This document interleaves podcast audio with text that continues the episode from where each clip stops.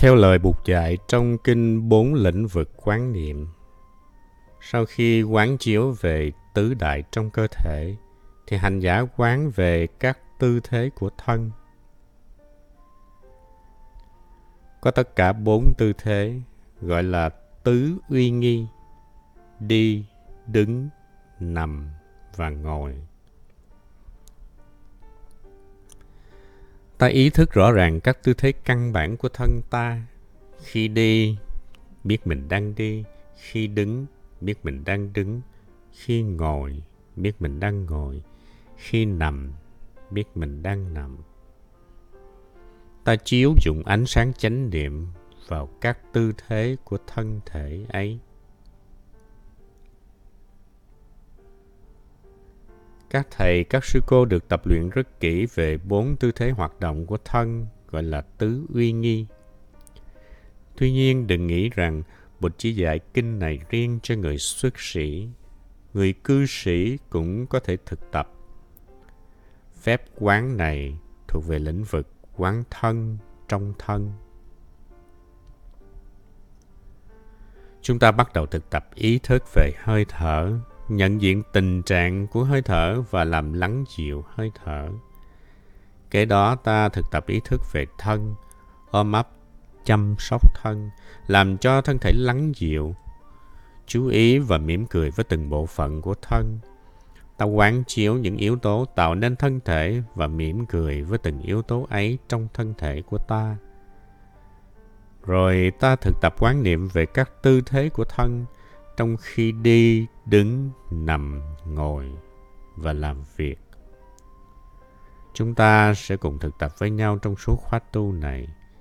Đi, đứng, nằm, ngồi và làm việc cho thật vững chãi và thảnh thơi.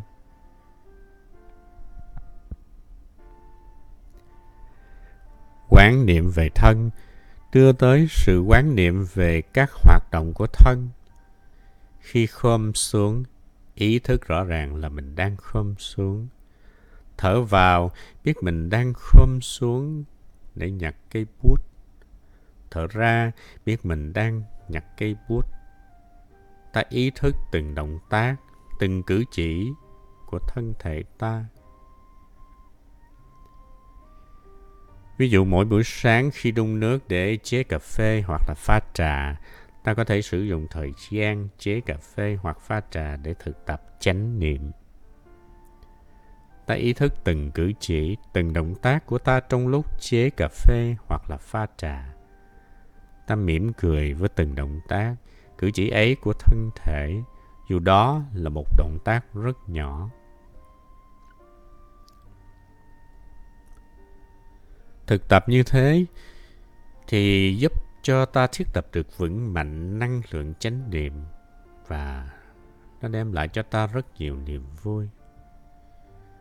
Ta hạnh phúc là vì trong đời sống hàng ngày ta biết cách thắp lên ánh sáng chánh niệm và chiếu dụng vào mỗi cử chỉ và hoạt động của thân thể.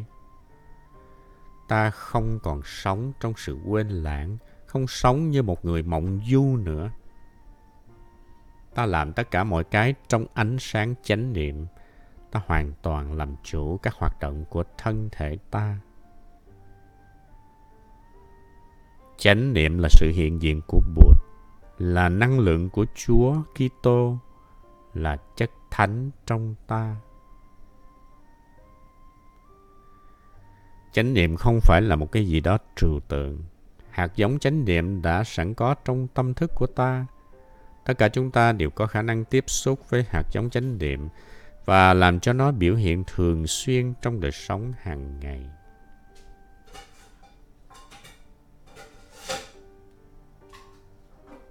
Thời còn làm sa di, một hôm thầy của tôi dạy tôi làm dùm cho thầy một việc. Tôi rất thương kính thầy và sẵn sàng làm bất cứ điều gì thầy giao phó làm bất cứ điều gì có thể để đem lại niềm vui cho thầy. Sau khi tiếp nhận xong lời dạy, tôi liền lui ra để đi làm. Nhưng do hạnh phúc quá, tôi đã mở cửa và đóng cửa rất là hấp tấp, không có chánh niệm.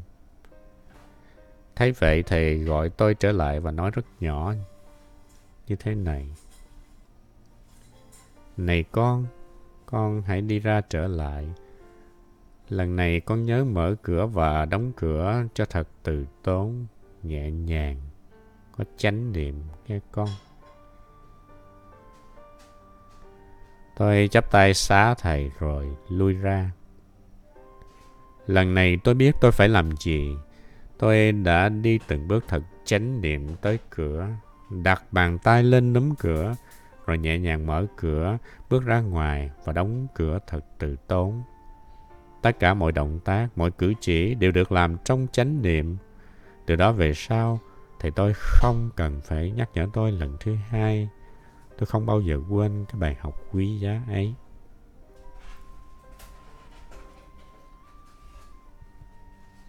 Vào năm 1966, tôi viếng thăm cha Thomas Merton ở thành phố Kentucky, một vị tu sĩ thuộc dòng luyện tâm.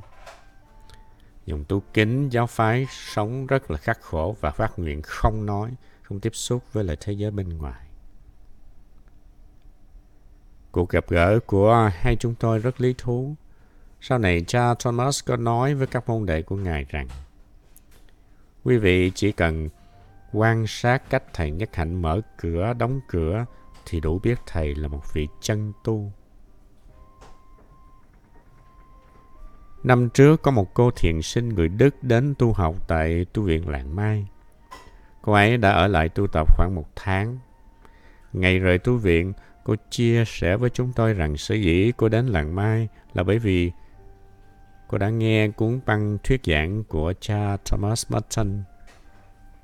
Trong bài thuyết giảng đó, cha có nói về cái phong cách mở cửa, đóng cửa của thầy Nhất Hạnh. Và vì tâm hiếu kỳ, tâm tò mò muốn thấy tận mắt cách thầy Nhất Hạnh mở cửa và đóng cửa như thế nào mà cha Thomas khen ngợi đến như vậy. Trong thời gian một tháng ở làng Mai, cô cảm thấy rất thoải mái, hạnh phúc và mục đích chính của chuyến viếng thăm tu viện làng Mai là để quan sát cách thầy trò chúng tôi mở cửa và đóng cửa. Đóng cửa và mở cửa là một phần của sự thực tập chánh niệm để làm cho thân tâm lắng dịu và bình an trở lại. Xin quý vị thực tập mở cửa và đóng cửa trong chánh niệm để nhiều người, trong đó có thầy của tôi nữa, được thừa hưởng niềm an lạc và hạnh phúc tỏa ra nơi hành động mở cửa và đóng cửa của quý vị. Thầy tôi vẫn còn có mặt đó với chúng ta trong giây phút này. Quý vị đã được học cách chăm sóc tiếp xúc với cơ thể bằng hơi thở chánh niệm. Đây là sự thực tập rất quan trọng. Quý vị không cần phải trở thành một vị giáo thọ mới có thể tổ chức được những ngày tu chánh niệm. Quý vị có thể dành một ngày cuối tuần để trở về với chính mình, thực tập chăm sóc cơ thể và sống hài hòa với cơ thể của mình. Nếu muốn quý vị có thể mời thêm một số bạn bè đến tham dự ngày tu. Một ngày hoặc là vài giờ thực tập chánh niệm như thế là cơ hội để thân tâm được nghỉ ngơi, phục hồi lại sự tươi mát và thư thái. Bốn phép thở đầu của kinh quán niệm hơi thở nếu được thực tập đúng cách, ta thấy tình thương của Bụt dành cho ta rất lớn. Bụt chỉ dạy cho ta những phương pháp tu tập thật thực tiễn, khoa học và hữu hiệu.